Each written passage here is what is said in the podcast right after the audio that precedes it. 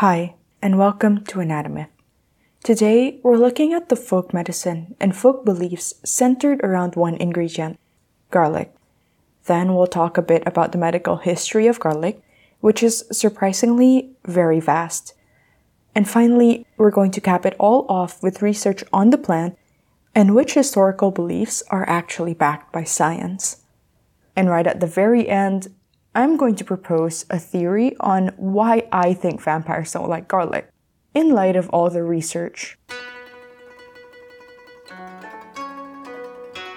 Anatomyth is a podcast about stories, conjecture, and the human body. Humans have long been using stories as a way to make sense of the world around them. This podcast looks at these stories, the myths, legends, lore, and fairy tales, and tries to find an aspect of medicine that fits in with certain aspects of fiction. I'm Audrey, your host. I'm a medical student who's always been interested in such stories, and I love looking for connections, even though they sometimes don't exist. Please remember that any recommendations I might make shouldn't be taken too seriously. I'm not yet a medical professional, and what I say shouldn't be counted as medical advice. Likewise, the proposed link between myth and medicine shouldn't be counted as fact. This is a podcast that's primarily for entertainment purposes, and it's filled with speculation and conjecture. This is episode nine, Smells Like Teen Spirit.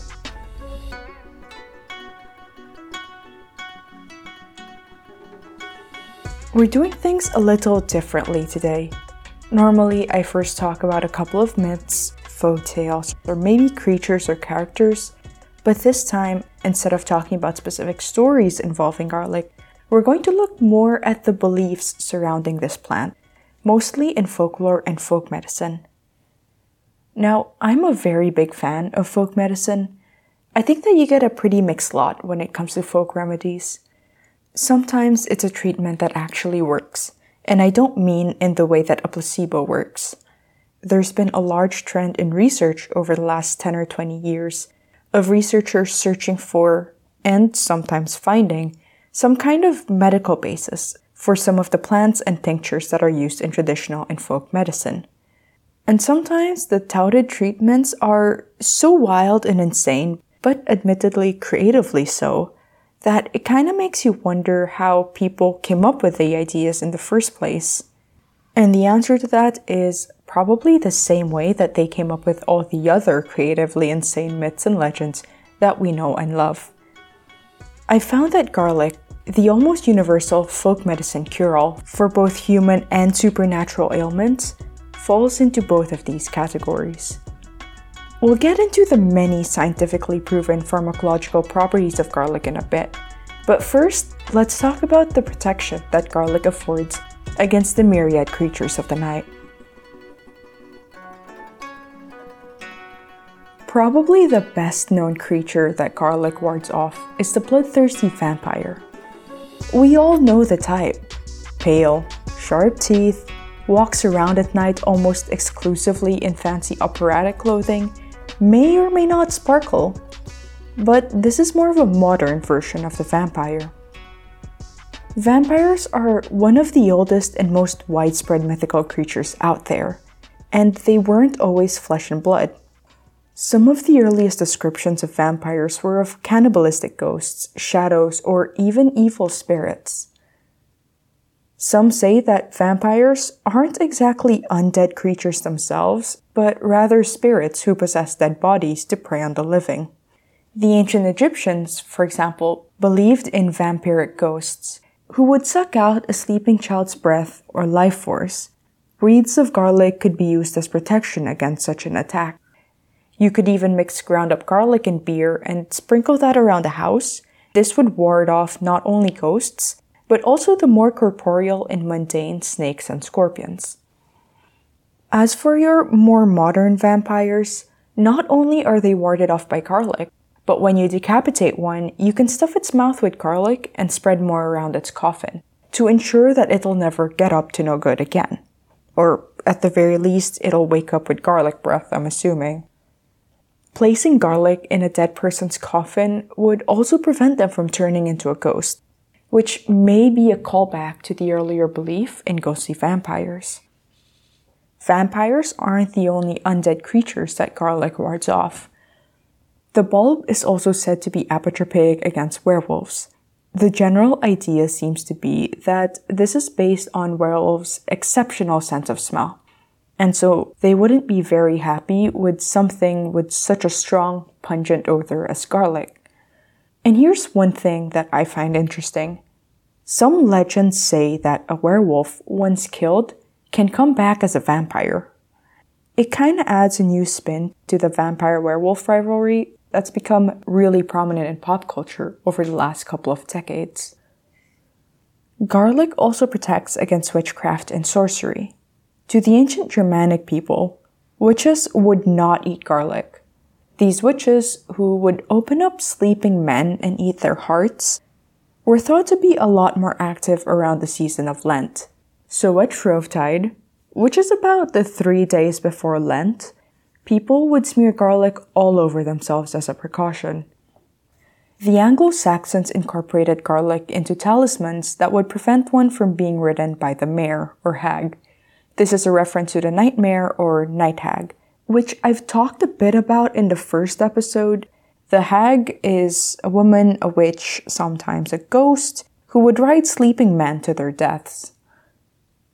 In the Odyssey, Odysseus escapes from Circe's enchantment thanks to Molly, a magical herb given to him by Hermes. There's a lot of controversy as to what Molly really is, because, of course, we would debate the real-life version of a mythical-slash-fictional plant, which, to be fair, is kind of what I'm doing in this podcast. But anyway, some scholars claim that Molly is a kind of garlic, but there are other claims that it could be another plant, the snowdrop. According to Claude Lecouteux, and quite literally, pardon my French, the Romani believed that the spirit of a witch could transform into a worm, which could enter into a person's body and devour their heart from inside. A way to protect yourself from this horrible fate is to rub garlic on your body before going to bed. The only source that I have for this is really from the author's book on Romani mythology. So if you find another source that proves this, disproves this, if you know if it's true or not, do let me know. But I mention this because garlic does have antiparasitic properties, which we'll get into a bit later. Garlic can also be used to detect witches. Just as you'd be able to identify vampires by the fact that they won't eat garlic, some in the Balkans say that witches never eat garlic because they can't stand the smell. Now, you may have heard of the evil eye, which brings illness, injury, bad luck, and even death. It can be countered with amulets, charms, specific gestures, and even certain plants. Garlic was the plant of choice in North America, carried around either as an entire bulb or in cloves.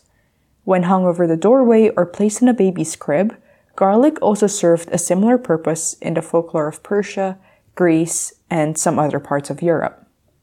This bulb wasn't the only thing placed in infants' cribs to protect them. Some say that knives and other sharp objects could also be placed inside the crib with a child.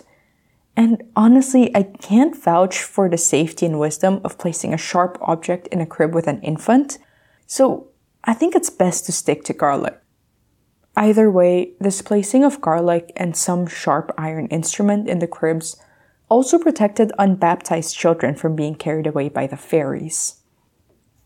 We know that it's not just fairies and ghosts who can come after people, but sometimes demons and evil spirits do so as well.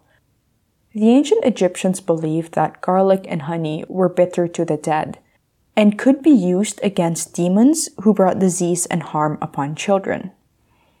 In Romania, garlic juice was used to paint the sign of the cross on doors and windows in order to ward off evil spirits. And in Transylvania, it's said that those who ate garlic on the eve of Christian celebrations wouldn't have to worry about ghostly hauntings. I could go on and on about the apotropaic properties given to garlic, but basically it was your all-in-one protection against the evil and unsavory, living, undead, and incorporeal. Not to mention how many people, regular people, would stay away from you if you, like the ancient Germanic people at Shrovetide, used garlic in the same way that a teenager would use Axe body spray. Throughout history, garlic was also used as a cure for a wide variety of physical ailments. The Ebers Papyrus, which is an Egyptian medical papyrus dating to about the fifteen hundred B C E, indicates the use of garlic against circulatory diseases and parasites, among quite a few other things. The ancient Sumerians also prescribed a whole bunch of healing properties to garlic. The ancient Chinese used garlic to treat everything from headaches to fatigue, depression, parasitic infections, and diarrhea. Garlic is even used in prominent Indian healing traditions such as Ayurveda.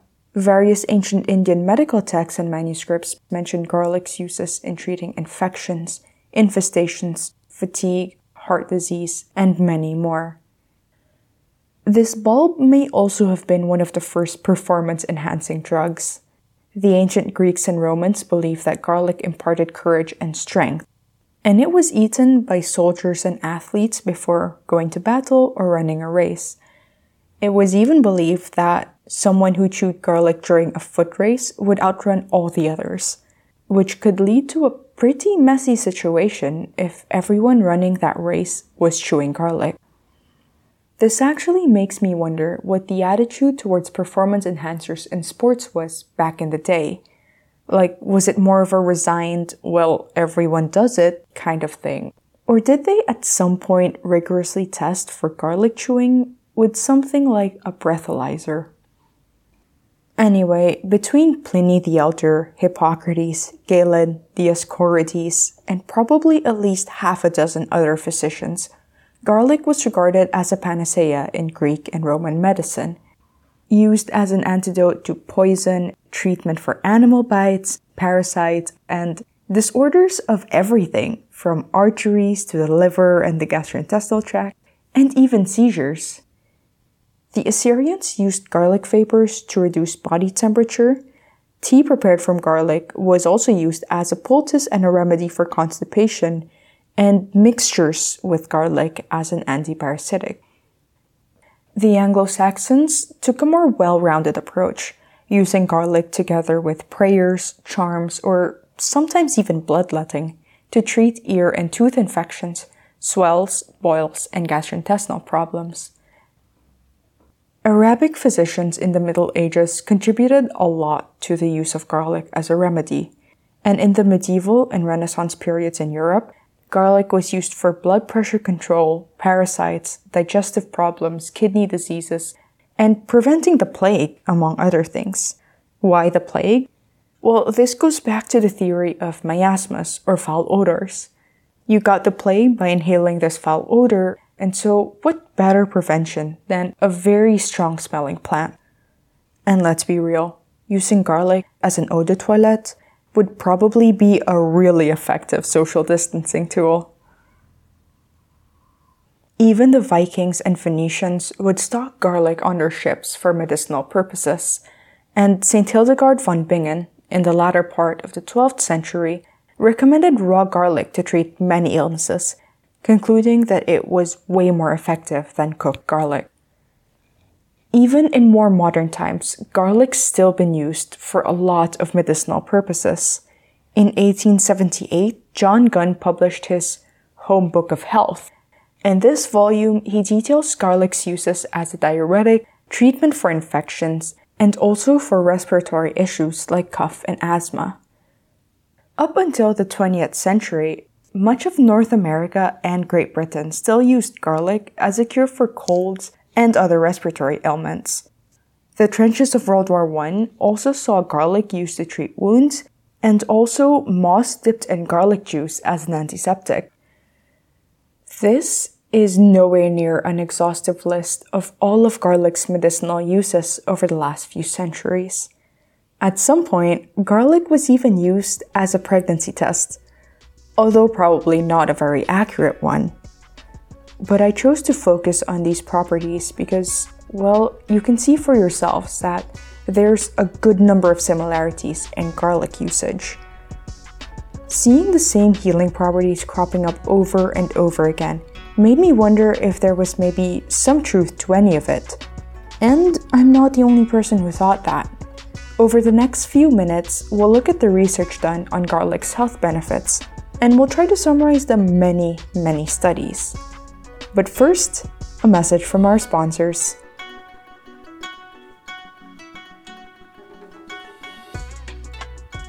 While we're on the topic of cure-alls, here's one drug that you always want to have lying around the house: mummy powder. Mix it in your drink or apply it straight to your skin as a paste. It cures everything from headaches to wounds and even tumors. And make sure that you avoid all those fake mummy powders out there. With Corpse Fresh, you're sure that your finely ground powder is made from the bones of authentic, centuries-old embalmed bodies. And we're even introducing our new limited edition premium line, sourced directly from the tombs of dead pharaohs. Corpse Fresh. What some call grave robbing, we call medicine.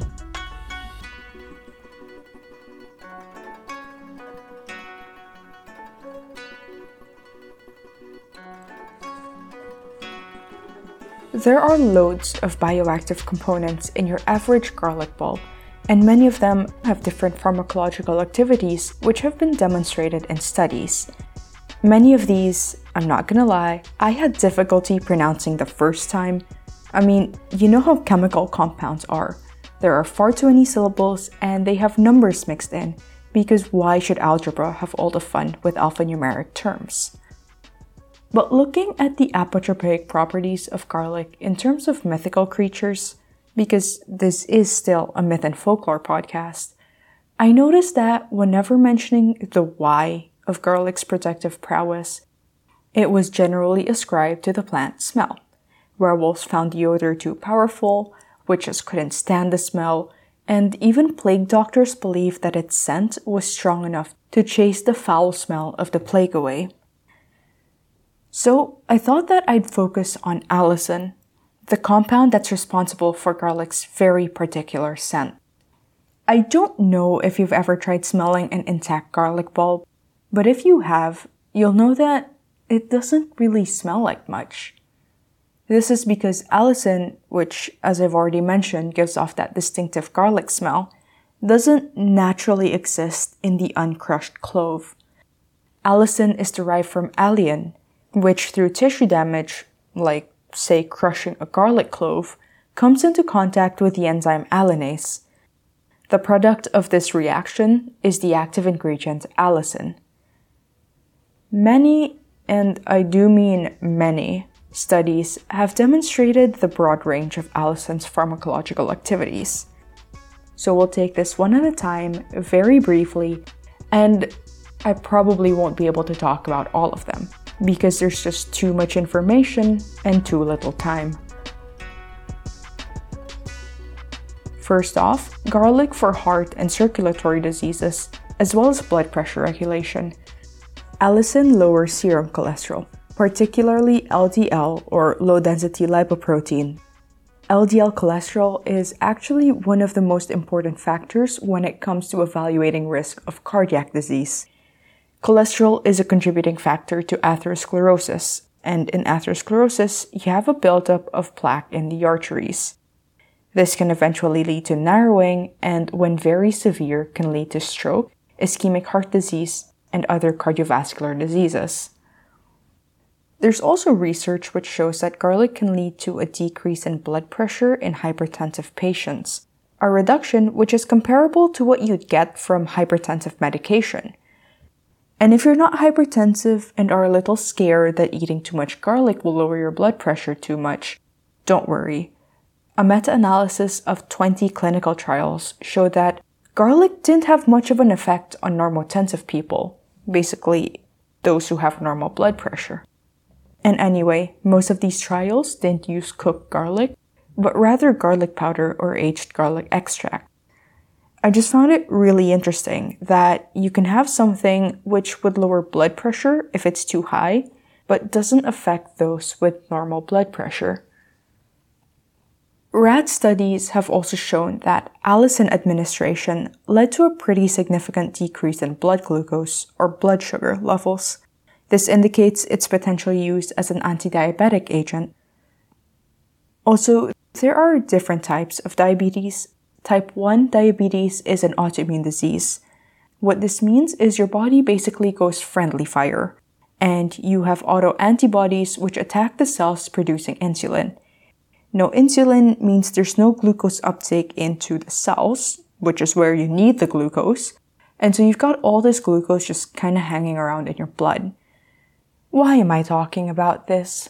Well, one study showed that in addition to lowered blood glucose levels, there was also a reduction in these autoantibodies, meaning that garlic might also provide some protection against the autoimmune destruction in type one diabetes.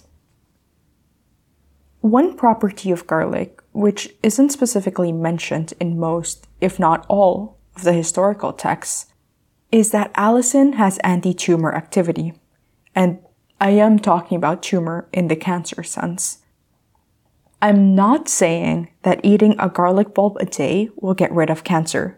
Like, seriously, please don't do that. The only effect that'll have is probably on your breath. But for some types of cancer, in particular mammary, endometrial, stomach, liver, and colon cancer, studies have shown that allicin managed to either stop the proliferation of cancer cells or even cause their death. Many of these studies were done in vitro, though, which means that they weren't done in a human body or really in any living body, but rather in this artificial contained environment. There are a few animal experiments which showed that allicin enhances the response to chemotherapeutic agents, but these still aren't studies done on humans. Allicin is also responsible for the antibacterial and antifungal properties of garlic. It turns out that the antimicrobial activities, which specific bacteria and fungi garlic works against, depends on the variety of garlic. The processing method also plays a role. Raw garlic, garlic oil, and aged garlic extract are all protective against different microbes. Allicin also works against other infections. Remember all those mentions of garlic as an antiparasitic agent? That's backed by science, too. Allicin affects many common intestinal parasites, like Entamoeba histolytica, Giardia lamblia, and some Plasmodium and Trypanosoma species. Other non-allicin compounds that can be isolated from garlic are also effective against some other parasites. So I remember seeing a meme making the rounds at the start of the covid nineteen pandemic about how leaving garlic and or onion, depending on the version, in your room would somehow suck up the virus. I'm not entirely sure what the rationale behind this was. Plants are not some sort of dehumidifier for viruses. And while I haven't yet found any studies regarding the efficacy or inefficacy of garlic against this novel coronavirus, studies have shown that some other viruses, such as herpes simplex types one and two, influenza B, human rhinovirus type two, and human cytomegalovirus, are sensitive to allicin and also a handful of other components of garlic. Just by the names influenza and rhinovirus, I think it's pretty clear that these are viruses that can lead to illnesses with cold-like and other respiratory symptoms, which could bear out garlic's usage against respiratory ailments in the past. Of course, this generally involves ingesting the garlic in some way, instead of just having it lying around like an aromatic table centerpiece. And speaking of the use of garlic as a home fragrance, there's some talk of garlic being an effective mosquito repellent. I tried so hard to find studies that would corroborate this, because I figured, well, mosquitoes, they're kind of like our own little flying bloodsuckers, an insect vampire, if you will. And so it would be really cool if garlic put mosquitoes off of our scent, but I couldn't find anything. absolutely nothing which would back this claim up. There have been a number of studies done on the effect of garlic, and allicin in particular, on malaria, though. Malaria is a parasitic infection that's transmitted through mosquito bites, and it can be pretty serious. We've already talked a bit about allicin as an antiparasitic, and what these studies, which were done on mice, show is that allicin does have an inhibitory effect on malarial infection. Again, these are only just animal studies. While the mosquito repellent was a bust, I may have found something on repelling ticks. Ticks, another insect which sucks your blood, can also transmit a bacterial infection called Lyme disease. In their August sixteenth, two thousand issue, the Journal of the American Medical Association published a research letter on the use of garlic to prevent tick bites in the Swedish military. The results showed that there were less tick bites in those who consumed garlic than those who didn't. But besides another study on the potential antibacterial effects of garlic on the bacteria responsible for Lyme disease, I couldn't find anything else on the whole tick repellent situation. Maybe we'll see more in the next few years. This isn't where allicin, and more generally garlic's, properties end. Research has shown some protective effects on the liver, heart, kidneys, and even neurons. And again, many of these studies were done either in vitro or in rats or mice. And so while the results may seem promising, it's not a guaranteed fact that they're going to work the same way in the human body. Of course, with all of these advantages, there's also some disadvantages and adverse effects. A big challenge when it comes to phytochemicals, or chemicals derived from plants, is that there are issues with the stability of the compound as well as its bioavailability, how much of the compound is actually going to be absorbed into the body and is available to do what we want it to, and there are also issues with processing. I've already mentioned how some studies used aged extracts of allicin or raw garlic, and how the antibacterial and antifungal effects of garlic changes with the processing method. So processing can be anything from cooking, heating, aging. And remember how Saint Hildegard von Bingen mentioned that raw garlic seemed to work better than cooked garlic? Well, when it comes to garlic's antioxidant capacities, the raw kind does so much better than cooked garlic. And allicin's not the only active component of garlic which changes with processing. A study actually found that about thirty-eight different active components of garlic are changed with heating. And I mentioned a bit about the side effects or adverse effects of garlic. So side effects range from mild, such as odor, obviously, and gastrointestinal discomfort, so like stomach pain or bloating, for example, but it can be a bit more severe. There may be allergic reactions, for example, which again can be anything from mild to anaphylactic, which is where your face gets all puffy and you have a hard time breathing. And anaphylaxis is actually considered a medical emergency. One particularly interesting effect of garlic in these studies has to do with the blood. Garlic can alter platelet function. Platelets are these tiny components in the blood which serve to stop bleeding. When you have a wound, platelets, they get all sticky and they clump together to form a platelet plug so that you don't bleed out. Not only does allicin alter platelet function, but it also adds to the effects of drugs like warfarin and aspirin, which are essentially blood thinners. Because of this, allicin can be used for antiplatelet actions, so times when we don't want blood clots to form. But because it does increase the risk of bleeding, it can result in hemorrhages and other bleeding complications in surgery, and patients with bleeding issues should generally avoid excessive intake of allicin. And it might be silly, but this whole blood thinner effect leads me to wonder, is this the reason why vampires don't like garlic? I don't claim to know much about vampire anatomy, but hypothetically speaking, the allicin in garlic could potentially thin any blood that vampires may or may not have. I mean, I don't know. I would love to hear your take on this, but otherwise, that's where we'll leave it for this episode. Next month, we're tackling sudden, unexpected nocturnal death syndrome, and the specific creatures or spirits who kill people, primarily men, in their sleep by sitting on them. They're not exactly nightmare creatures or night hags, but if I were to come up with some sort of genealogy or classification system for creatures of folklore, I'd definitely say that they were relatives of the nightmare creatures, or at the very least that they belong to the same family or genus.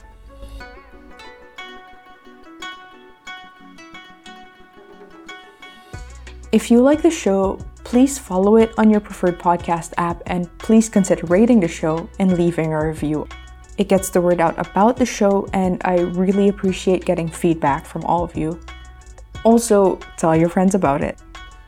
You can also reach the show on social media, whether to suggest a topic, talk about what your favorite apotropaic or healing property of garlic is, or just say hi.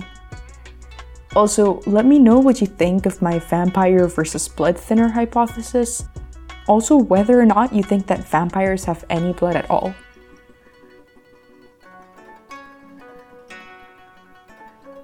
You can find the show on Twitter at AnatomythPod and on Instagram and Facebook at Anatomyth. You can also send an email to Audrey at anatomyth dot com. Links to the website and social media are in the show notes. I'm Audrey, your host, and this was Anatomyth. Thanks for listening, and I'll see you next time.